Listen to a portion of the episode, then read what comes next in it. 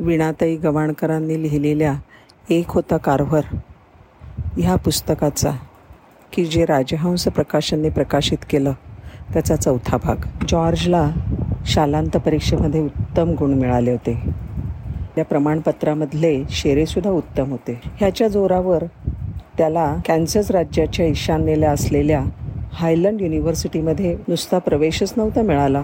तर छात्र छात्रवृत्तीसुद्धा त्याला मिळालेली होती. पुढे त्याच्या आयुष्यामध्ये कधीही आठवण त्याला येऊ नये जॉर्ज टाळत असे ती घटना घडली.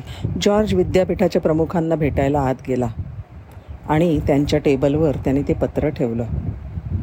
त्यांनी आपल्याच सहीच्या पत्रावरून क्षणमात्र नजर फिरवली आणि थंड आवाजात म्हणाले माफ करा.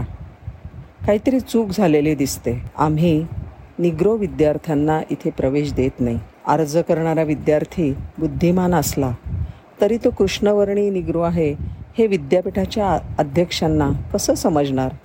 म्हणून त्यांनी ती सही केली होती. आम्ही नाही देत निग्रो मुलांना प्रवेश.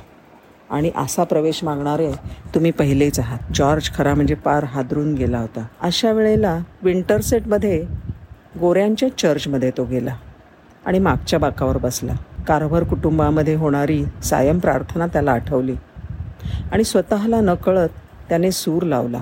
शेवटचं सामुदायिक स्तवन सुरू झाल्यावर मात्र त्याने आपला आवाज मोकळा केला आणि अवघ्या चर्चला त्याचा तो शुद्ध आणि निकोप सूर जाणवला. प्रार्थना संपल्यावर सगळ्यांनी त्याचं खूप कौतुक केलं. एकदा तो काम करत असलेल्या शुल्स हॉटेलमध्ये त्याला भेटायला एक गोरा गृहस्थ आला. मिड हॉलंड नाव त्यांचं. त्यांनी त्याला आपल्या घरी आमंत्रण केलं. ते म्हणाले माझी पत्नी त्या चर्चमधल्या गायकवृंदाची प्रमुख आहे. तिने तुझा आवाज ऐकला. ती स्वतः संगीतज्ञ आहे. परदेशात जाऊन शिक्षण घेतलं आहे तिला आवाजाची पारख फार छान आहे. तिने तुला अगदी आग्रहाने बोलावलं आहे कधी येशील? जॉर्ज म्हणला छे छे काहीतरीच काय? अहो मला कित्येक वर्षापर्यंत बोलताही येत नव्हतं. असं? मग तर तुझं विशेषच कौतुक केलं पाहिजे.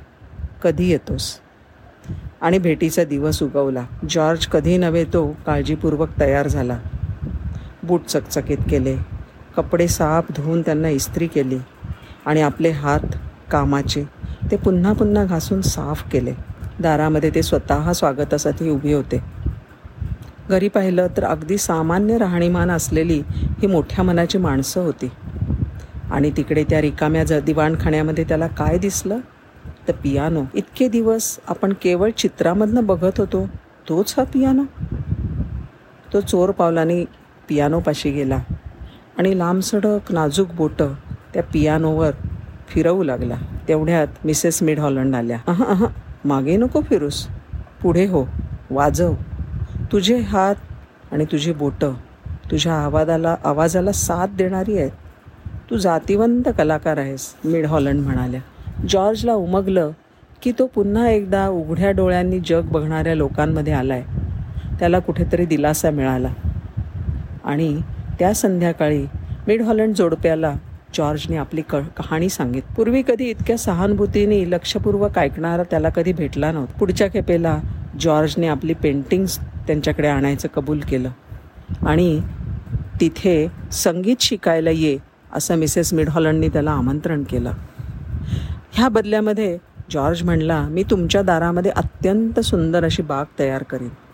आणि त्यांनी तशी सुंदर बाग तयार त्याचे हात पियानोवर सराईतपणे फिरायला लागले. त्यांच्या त्याच्या संगीताला बहर आला. काही दिवसांनी मिसेस मिडहॉलंडचा भाचा डॅन ब्राऊन त्यांच्या घरी पाहुणा म्हणून आला. जॉर्जची सगळी माहिती त्याला मिळाल्यानंतर तो म्हणाला की अरे तुला सिम्सन कॉलेजमध्ये नक्की प्रवेश मिळेल.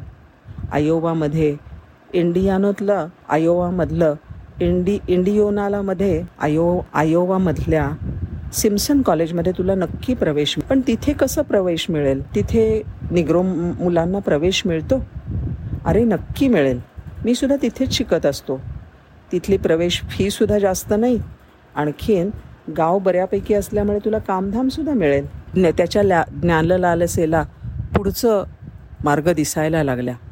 आणि मग डॅन ब्राऊन आपल्या आत्याला म्हणाला हा कलेसाठी नाही ग मुलगा.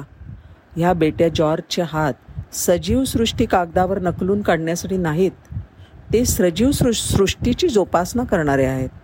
आणि त्यातच त्याचं कौशल्य आहे. मिड हॉलंड कॉल कुटुंबाला सोडून जॉर्ज तीस मैल चालून पहाटे सिम्सन कॉलेजच्या दाराशी पोचला. त्याच्याबरोबर त्यावेळेला होती. दारिद्र्याने गच्च भरलेली झोळी आणि प्रखर ज्ञानपिपासा. नमस्कार.